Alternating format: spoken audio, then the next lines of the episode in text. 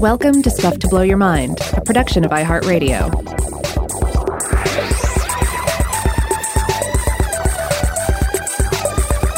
Hey, welcome to Stuff to Blow Your Mind. My name is Robert Lamb. And I'm Joe McCormick, and today we're going to be talking about lichens.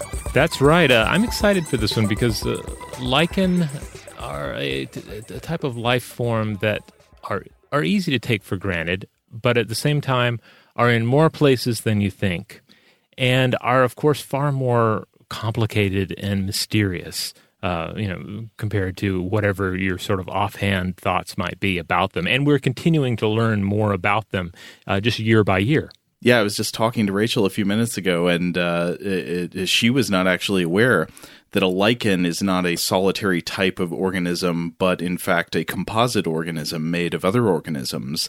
Uh, and the I was trying to come up with an analogy, like you know, what do you use using macroscopic life? And and a lichen in a way is kind of like if you had like a human being or a bear or something sewn to a tree and they were just helping each other out. Except it, it gets even more complicated than that because it wouldn't just be based on uh, some recent research. It wouldn't just be a bear and a tree.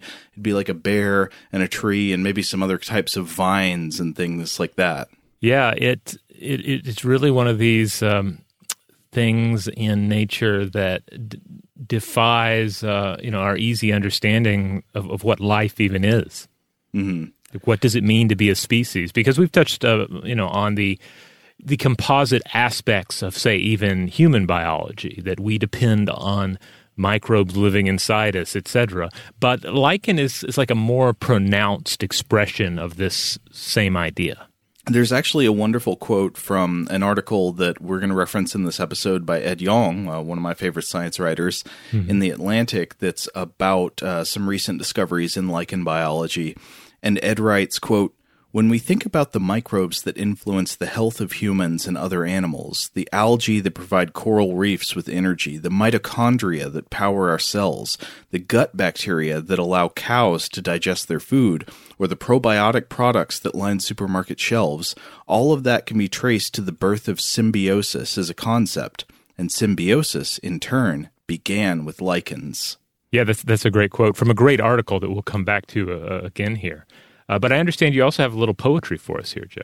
Oh, well, yeah, Robert, you were asking if there were any great poems about lichens, and I couldn't think of any at first, but I did come across this uh, actually fantastic poem by Jane Hirshfield that I'm not going to read in full, but the uh, the title is For the Lobaria, Usnea, Witch's Hair, Map Lichen, Beard Lichen, Ground Lichen, Shield Lichen, which is great because the title itself is almost like a line from a Walt Whitman poem, but it has mm-hmm. that Walt Whitman spirit. It's very it's very uh, propulsively enthusiastic about the world. And so in this poem, she speaks about uh, about lichen and she calls them a, a, marriage of fungi and algae, chemists of the air, changers of nitrogen unusable into nitrogen usable. And then uh, her last couple of uh, paragraphs in this poem go like those nameless ones who kept painting, shaping, engraving, unseen, unread, unremembered, not caring if they were no good, if they were past it. Rock wools, water fans, earth scale, mouse ears, dust, ash of the woods, transformers unvalued, uncounted, cell by cell, word by word, making a world they could live in. That's really great. And that, that comes that, that, that kind of gets into something we'll touch on later too about this idea that lichen are some of the the the first settlers of new lands. You know that they are um, eh, they're the first to uh, emerge on volcanic soils and so forth. Yeah, and I like how she compares them to sort of like unknown and unrecognized artists who, in mm-hmm. a way, by by laboring away producing say say poetry or paintings or things that you know most people might never know the names of the authors and, and the artists who created these things but in doing so they create a culture yeah and they make an environment that people can inhabit the same way that, that lichens sort of like create an ecosystem within themselves yeah uh, another thing i love about this poem is that it reminds me of uh, college poetry class exercises where our, um, our our uh, our teacher and I remember I had a I had a wonderful teacher. Uh, I had more than one wonderful teacher in in college poetry classes, but I specifically remember um, uh, my teacher uh, Marilyn Callett would have us go out and, and, and roam around, find something natural, and write a poem about it. You know, which I think is a great exercise. Uh, um, you know, in, in creativity, uh, but it also is perfect for lichen because I feel like I've always found something at least soothing about moss and and, and especially lichen, mm-hmm. uh, and indeed something that that inspires poetry on some level. Even if you never actually write it, it kind of forces a little poetic energy in the head. Uh, because I remember as a child, I loved like touching varieties of lichen and moss. You know, we go out and scramble around on the rocks, and when you scramble around on the rocks, you're always finding, uh, you know, remarkably new to you alien life, little red. Um, Uh, uh, uh, those little red arachnids that are that are roaming around, and then also all you know different types of lichen, sometimes beautifully colored.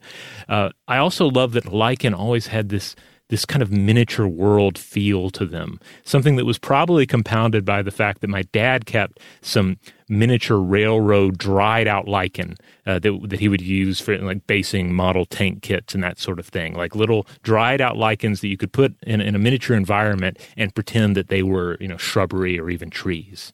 That's really interesting because it also connects uh, with a very fond childhood memory that I have, which was that every Christmas, my family would get out this little decorative tabletop manger scene, which mm-hmm. I have to admit, I thought of kind of like you would you would imagine a GI Joe playset that's got the fortress or the base and then the action figures that can inhabit it and I played mm-hmm. with it in the same way I would have like fights on the roof of the barn and all that uh, but so it was a little wooden barn set and it had these uh, plastic figurines of, of course, Mary and Joseph, and the sheep, and the and the cows, and the wise men or the magi and the shepherds.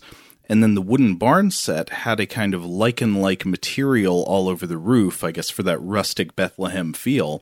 I don't know if it was actually alive, but I recall it, it felt very lifelike. So it may have been at some actual dried out lichen or, or maybe actually moss like material. I'm not sure. Yeah, this is interesting because in, in Christian theology, Jesus is said to have a triple nature. And in, in, in other ways, too, like even going back to medieval times, there are expressions of Jesus as having this dual nature of both masculine and, and, uh, and the feminine. Uh, but, but in many ways, uh, Jesus is a composite being. So it's perfect that he's in there uh, amid the lichen. Oh, I like that very much. Yeah, the lichen theology.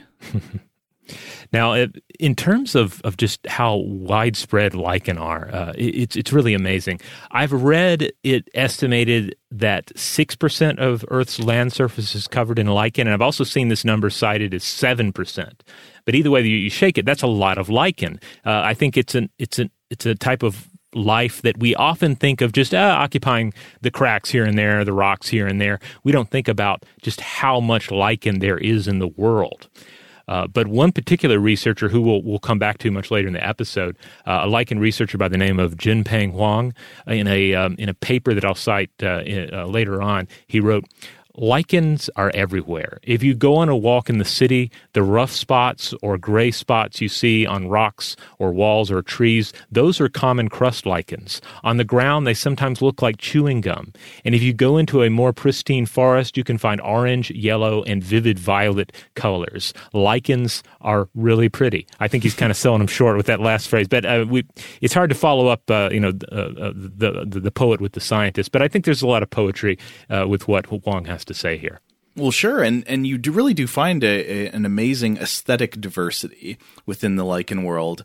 Uh, for example, there's a type of lichen that uh, figures into a paper that we're going to talk about later that produces a, uh, a toxin called vulpinic acid, but it mm-hmm. gives the lichen this beautiful yellow green color that makes me want to eat it, which is exactly what I should not do. Yeah, yeah, yeah. So some lichen uh, are are toxic. we'll we'll touch on that as well. Um, one of the other crazy things about lichen is that you will you will find them growing on every continent on Earth, and and they're important species. They, they grow on soil, rock, and bark, uh, but also on buildings or even barnacles. As uh, James Walton points out in Lichens of the Arctic for the National Park Service, they'll even grow on mountaintops and nunataks, which are the exposed rock outcrops of ice fields.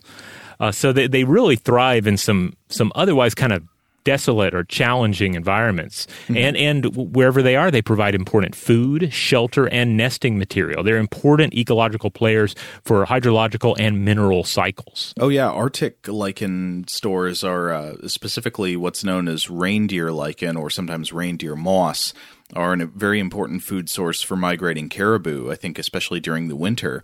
Uh, and the fact that the word moss comes up, I think it's important to mention that, that lichens are often uh, associated somehow with moss. Many types of lichen are called types of mosses. For example, reindeer moss, which is a lichen.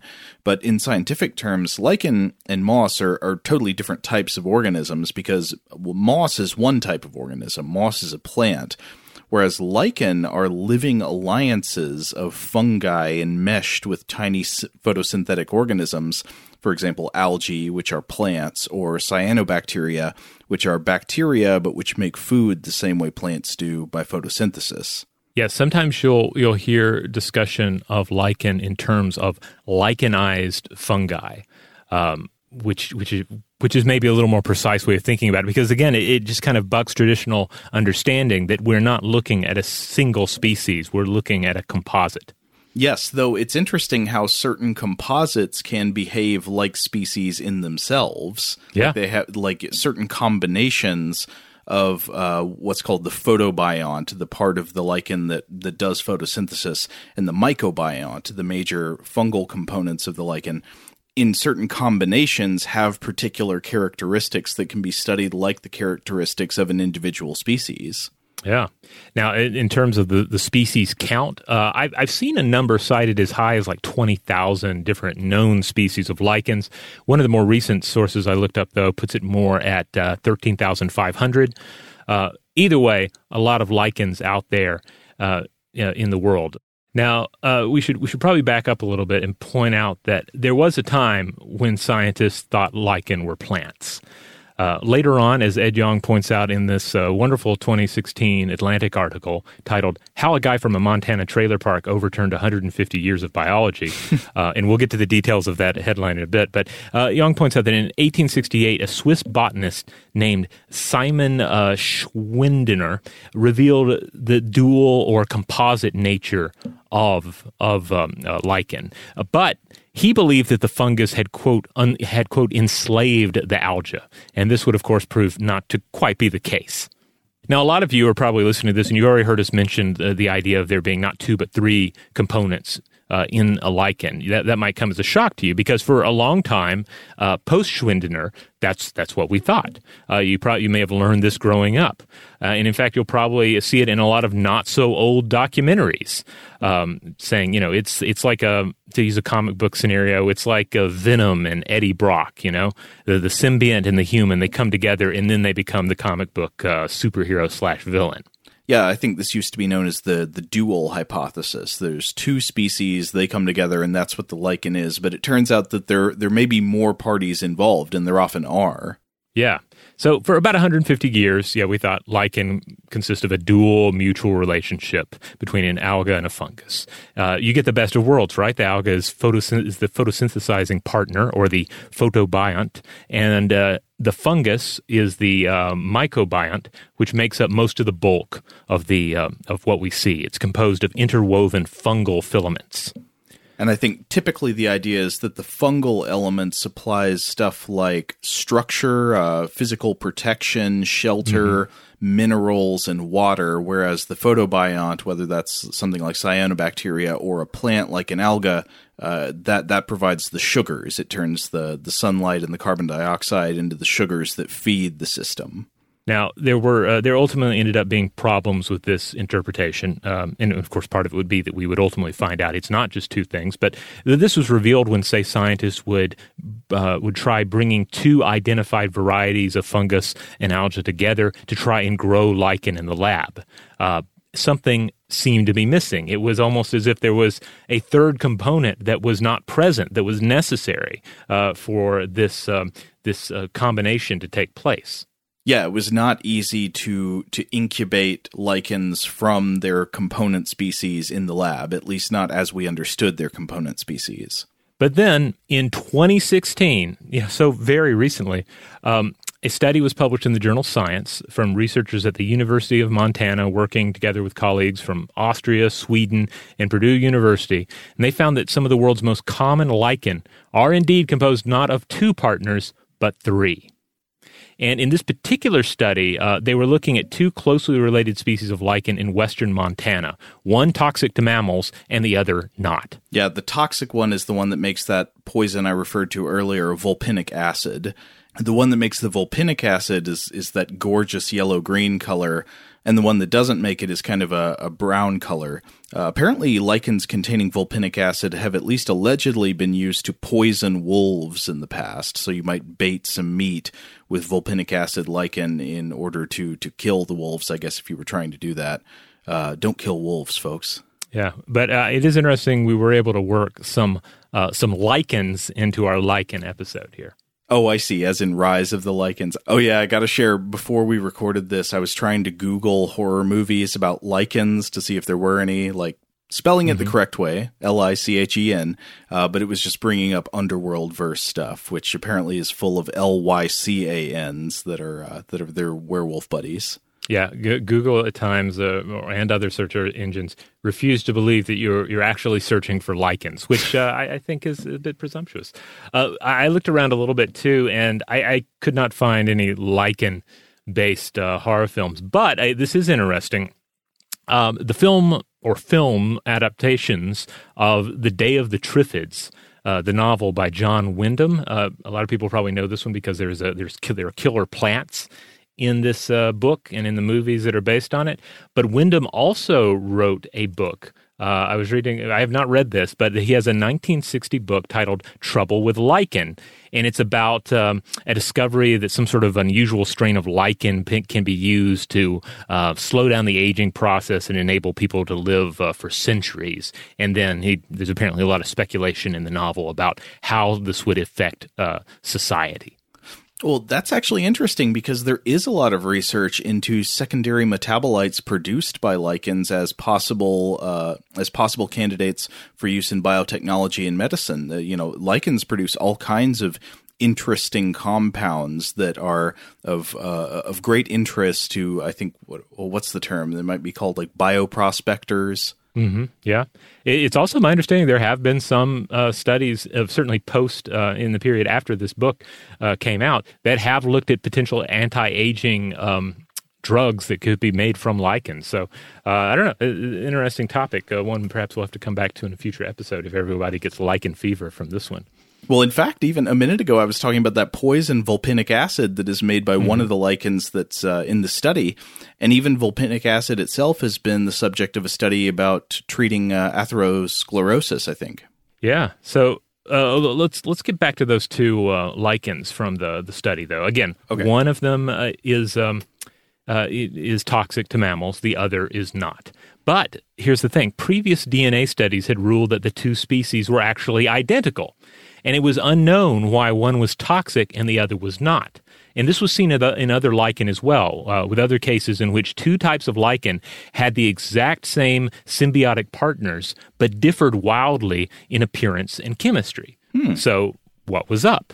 So, enter then University of Montana postdoctoral researcher Toby Spribille, who is uh, now, I believe, with the University of Alberta, I think. Uh, but he was the research lead on the study, and it was uh, apparently, you know, quite a, a groundbreaking uh, study. Uh, you know, using a lot of new technology and teaming up with. It wasn't just um, Spribille here; he was teaming up with a, a very talented team, uh, including UM, the University of Montana microbiologist John McCutcheon, who had worked with a lot of insect symbiosis studies in the past.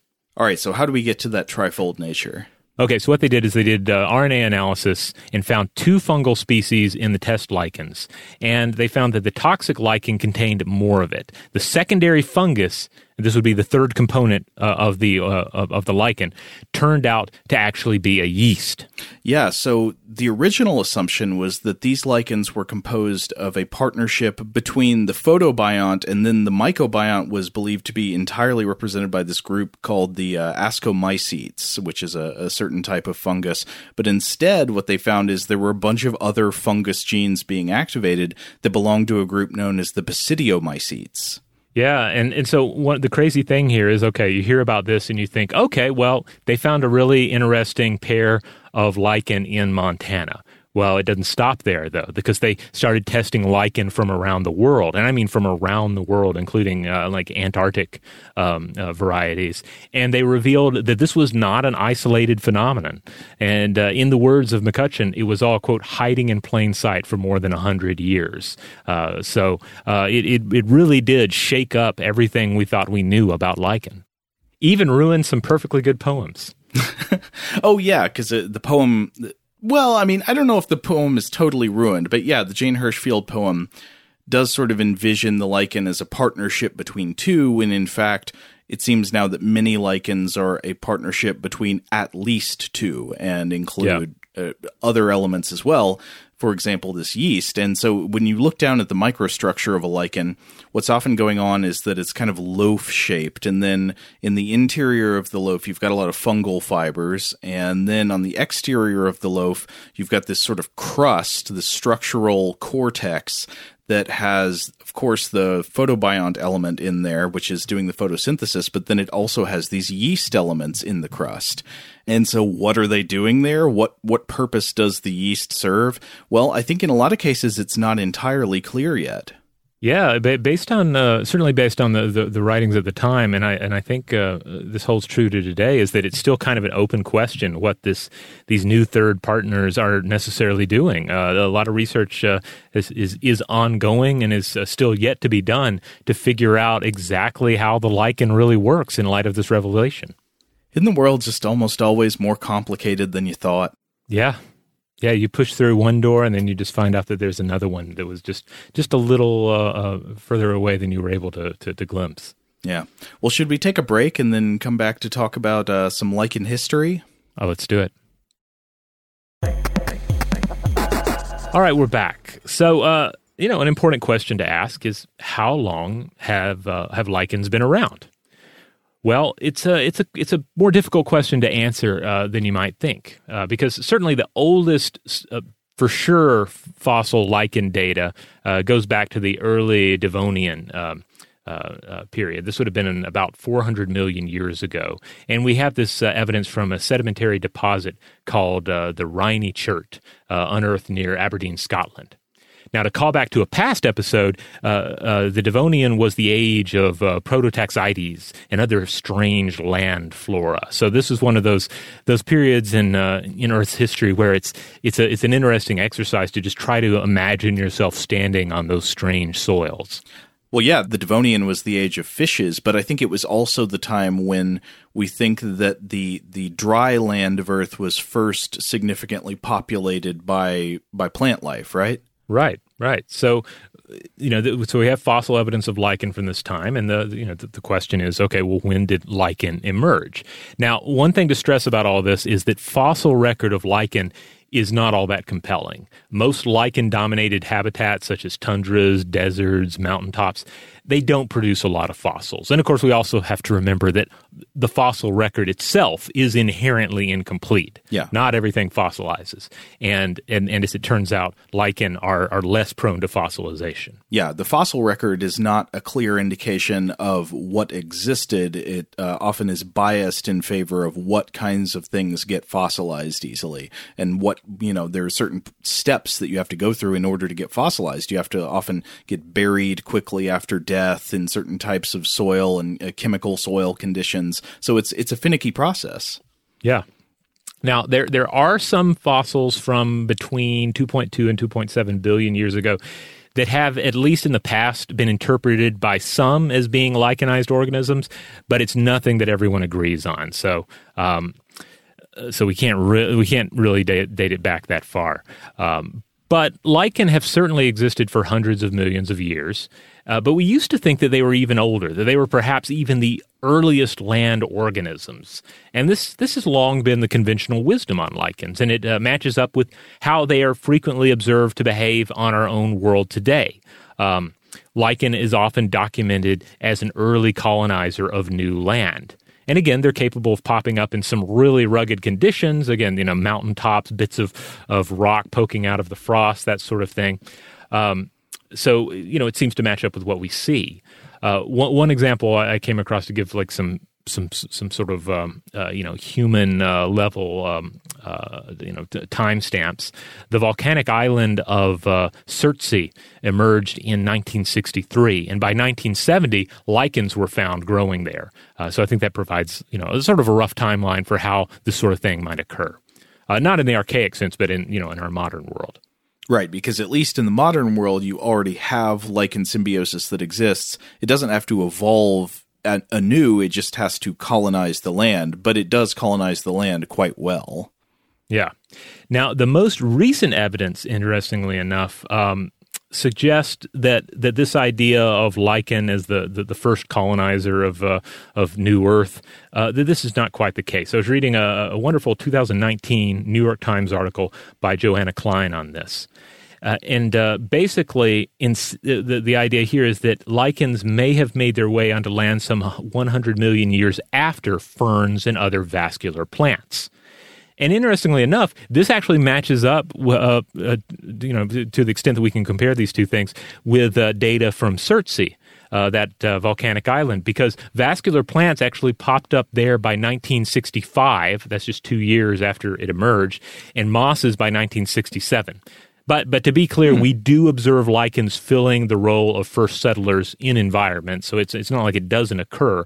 Uh, but uh, uh, but anyway, based on the, the more recent evidence, it seems that that lichens would have followed ferns and other vascular plants on to um, uh, the, the primordial Earth. Yeah, and it seems especially apt to happen in certain types of extreme environments where lichens are more well adapted than plants would be on their own. For example, Arctic tundra. Yeah. Like one way of looking at it, and this was certainly part of the, the older interpretation, is that lichen would grow where plants could not, and they would make the environment more hospitable then for vascular plants to move in. Okay, so th- that was the old theory, but maybe that might not always be the case. That's right, because in 2019 you had the study um, uh, from uh, Nelsen et al. published in Geobiology that pushes the evolution of lichen to 250 million years ago. But they also argue that different fungi developed their uh, alga hugging habits independently and didn't inherit it from one main ancestor but there still remains a lot to be done in the, in the genomic study of lichen. But but still, it does seem to point towards a uh, a version of history in which uh, lichen follows uh, the uh, the vascular plants, follows the ferns. All right. Now, th- this is all kind of uh, a setup to the, the main question I had, and the, the main paper that really caught my interest here, revolving around this question How did lichen fare when the dinosaurs died 66 million years ago in the KT extinction event? This is a really interesting question because we've discussed on the show before the role of uh, fungi by themselves in the mm-hmm. aftermath of the KT extinction. Specifically, the the hypothesis that fungi may have played a role in the evolving primacy of mammals in the food chain after the KPG extinction. Because if you you have this period where um, where much of the sunlight is being blocked out, and so you have this earth that's just full of dead, rotting plant and animal matter. What's doing really well in a place full of dead, rotting animal and plant matter? It's fungus, right? Fungus is yeah. the decomposer of the earth.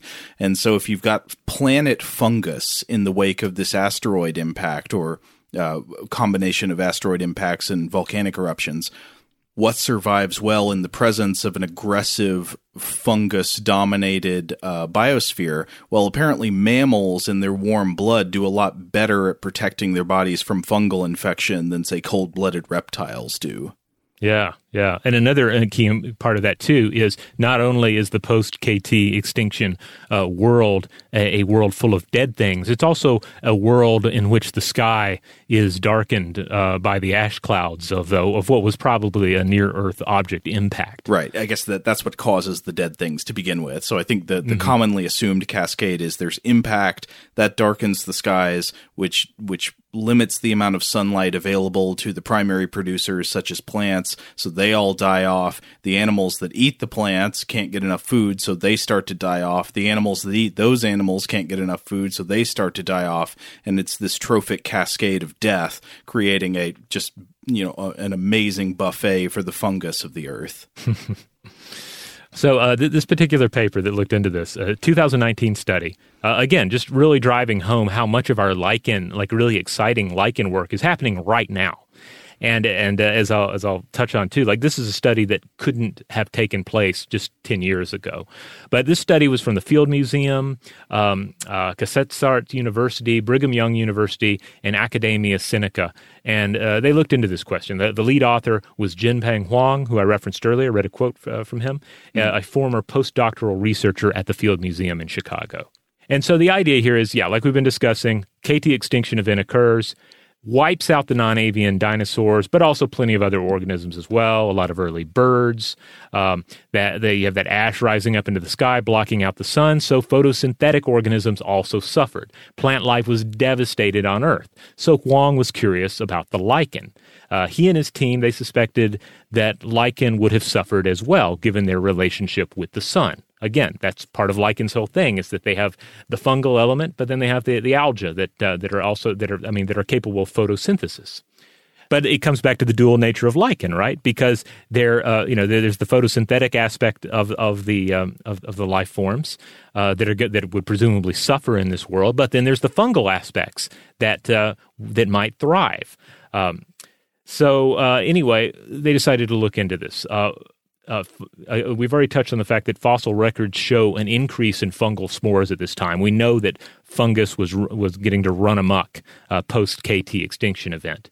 This is planet mold. You have planet mold. But when it comes to lichen, again, lichen fossils are not common enough to really prop up a study like this. So most of this was based on modern lichen DNA. It involved identifying the mutation rate in species, determining common ancestors, and they used a program to sort through these large molecular data sets. And this is what uh, Huang points out as being just something that wouldn't have been possible 10 years ago. And all of this is also backed up by what fossil evidence we do have. And um, uh, and this was used to see okay when are we when are we observing branching occurring among the lichen and at least for some lichen families the results of all this point to a boom in lichen populations after 66 million years ago so that's very interesting so we have genetic evidence or genomic evidence of what was going on with with lichen species diversity in general, but we don't necessarily know all the reasons why, and there would be some lingering questions, right? Like if if the if plant life is suffering because of decreased access to the sun and so forth, wouldn't lichens also be suffering because they're also not getting the the you know the the sunlight for the photosynthesis that makes their carbohydrates? But then, of course, you've got this fungus component in a world where fungus is doing well. So, yeah, it, it, makes you wonder about the mechanisms at play. But it looks like at least some species were doing really well in diversifying at this time. Right. Now, now to be clear, some lichen definitely went extinct, and other lichen seemed, you know, they seemed to be doing okay. You know, they weren't thriving, but they weren't perishing. But interestingly enough, you did have these families that thrived. Um, now, Huang points to the fact that some lichens grow sophisticated 3D structures like plant leaves, and therefore it could have been these species, he argues, that filled the niches of the plants that died out. So you have widespread uh, uh, plant devastation. That that creates an opportunity for certain savvy composite organisms to rise up and fill the void. That's really interesting. So maybe after the dust clears, whatever's left uh, might involve a lot of lichens that suddenly have new opportunities to, say, access sunlight, whereas previously there would have been plant cover blocking them or something. Yeah, yeah, I think so. But again, like you said, this is an area, uh, this very new state, 2019. A lot of work still remains here, uh, but it is uh, it, it is interesting yeah, to think back on this post uh, extinction age and imagining, uh, you know, at, at, its own pace, the lichen uh, taking over alongside the mold. Yeah. All right. On that note, we're going to take a quick break, but we'll be right back with more lichen. All right, we're back. So, to finish out here today, I wanted to talk briefly about a paper that I will admit caught my attention mainly just because it's brand new. It came out this summer, and I was looking for recent lichen research, and also because of a punny title. Uh, but it actually turned out to be very weird and interesting. So, the paper I want to talk about was published in the journal Symbiosis in July 2020 by uh, Lucia Muggia, Polona Zalar, Armando Azua Bustos, and Carlos Gonzalez Silva, Martin Grube, and Nina Gunde Zimmerman. and it is called The Beauty and the Yeast. Can the microalgae Dunaliella form a borderline lichen with Hortaea werneckii? Uh, so the authors here point out that, of course, symbiotic relationships often allow organisms to survive in environments where they wouldn't be able to survive and proliferate, uh, at least not as well, if they were on their own. And lichens are, of course, an example of this. You'll find lichen thriving in environments where the, the mycobiont and the photobiont alone would face extreme challenges. But the question is how do these relationships evolve in the first place? What gets these organisms working together and becoming a composite, becoming uh, just a partner within a symbiosis? The authors cite previous studies showing that lichen thalli, meaning the physical structure of the lichen, go back to the lower Devonian, as we were talking about earlier, but there's still a lot we don't know about how these alliances between organisms are formed in their earliest stages they're surely interacting and forming relationships before they're actually building bodies together. And one place where we can look for clues about the early stages of this evolutionary process is in what are known as borderline lichens, which they define as, quote, species associations showing a high degree of specialization but without the formation of well differentiated fungal layers characteristic of true lichens. And one of the organisms that they're studying here really melted my brain. I love this. Uh, it was first described in a study from 2010 by uh, Armando Azua Bustos, C. Gonzalez Silva, L. Salas, Ari Palma, and R. Vicuña. And this was a, a study published in the journal Extremophiles in 2010. So, the authors of the study describe a newly discovered species of single celled alga in the genus Dunaliella. Now, normally, Dunaliella is a marine algae. They're, they're tolerant of hypersaline conditions. So, you salt them like a slug, they don't really care.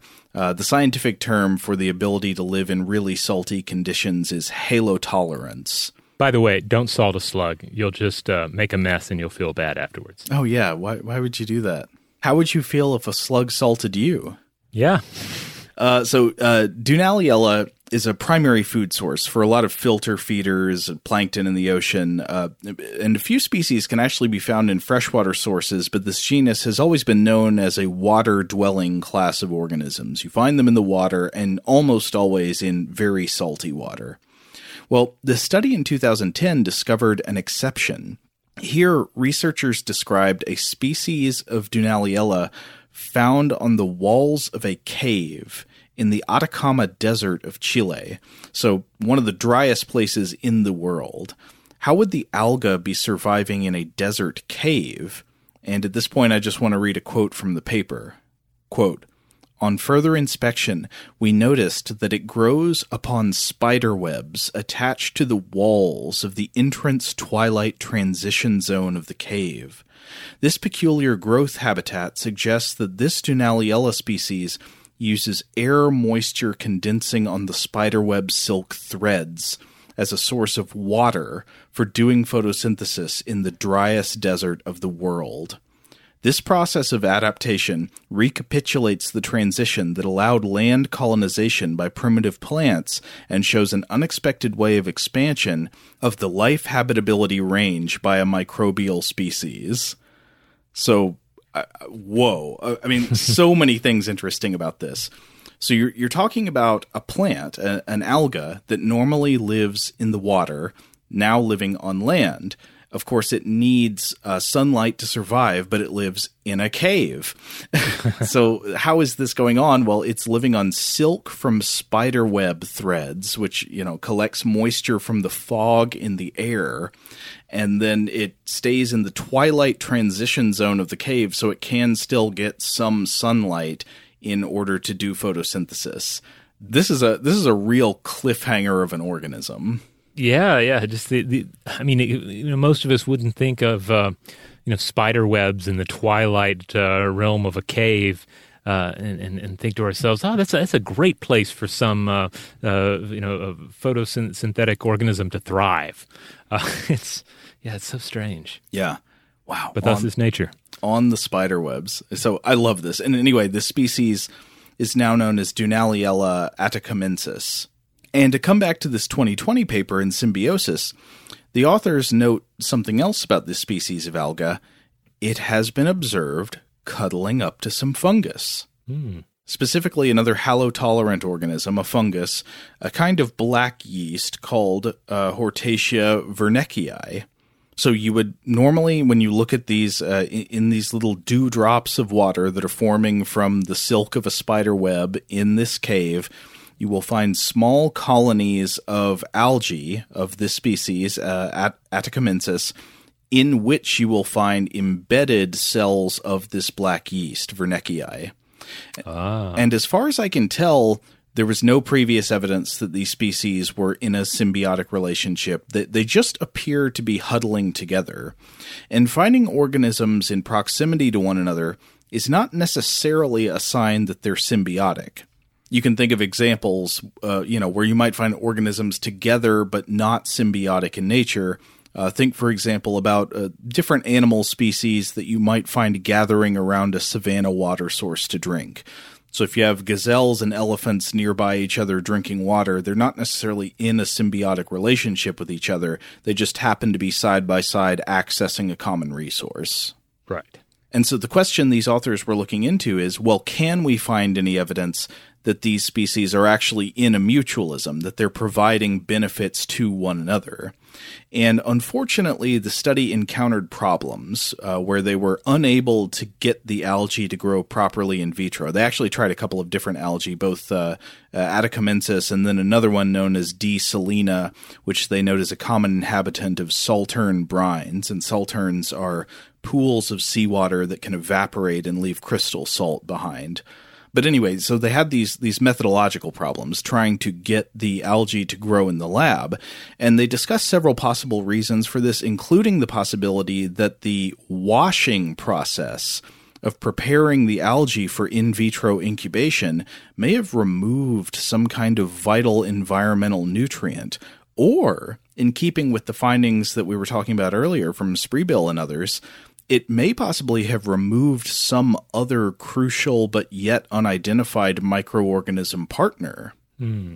So we still don't know if these organisms are involved in what could be called a borderline lichen relationship or not. The experiment was not able to establish evidence of any mutual benefit provided. But I do want to say I always respect reading research that doesn't come to a conclusion about its central question but still publishes its findings because, for example, discussion of the methodological problems they encountered could be useful for other researchers who were trying to study the same thing. Yeah, absolutely. And I guess it's, it's easy to lose sight of, of the importance of that, especially in uh, sort of headline driven science consumption. Right. You want that, uh, especially we've already touched on some some some studies that definitely hit that chord. Totally.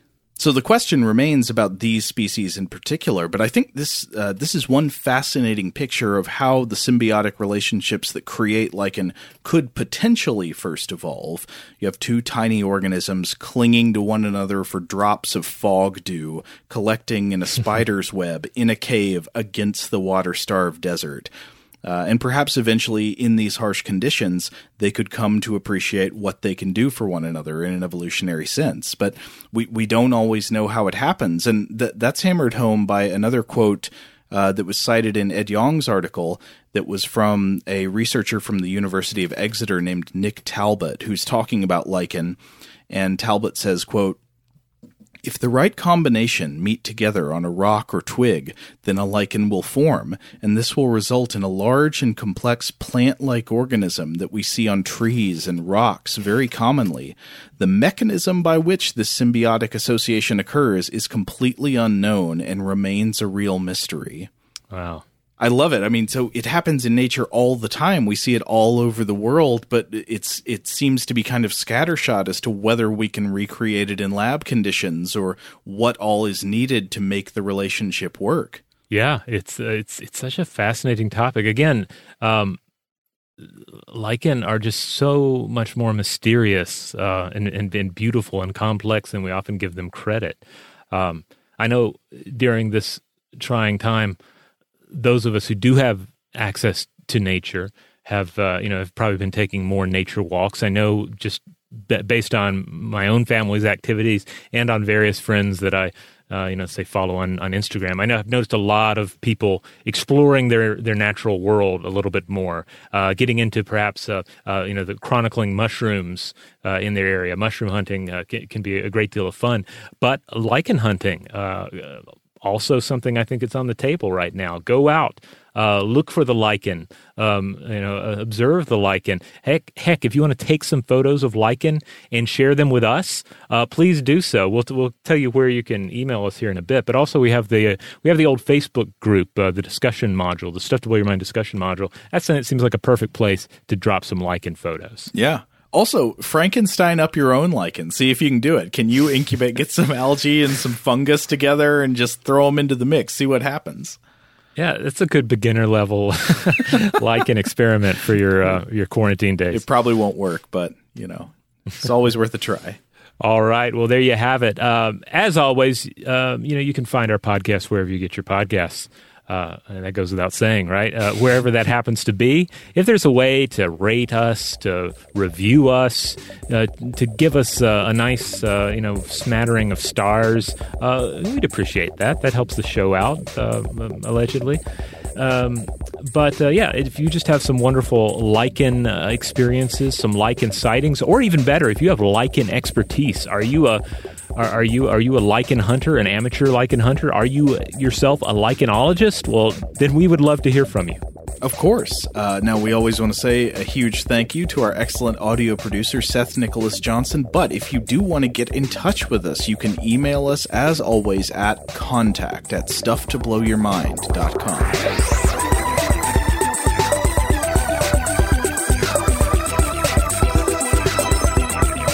Stuff to Blow Your Mind is a production of iHeartRadio.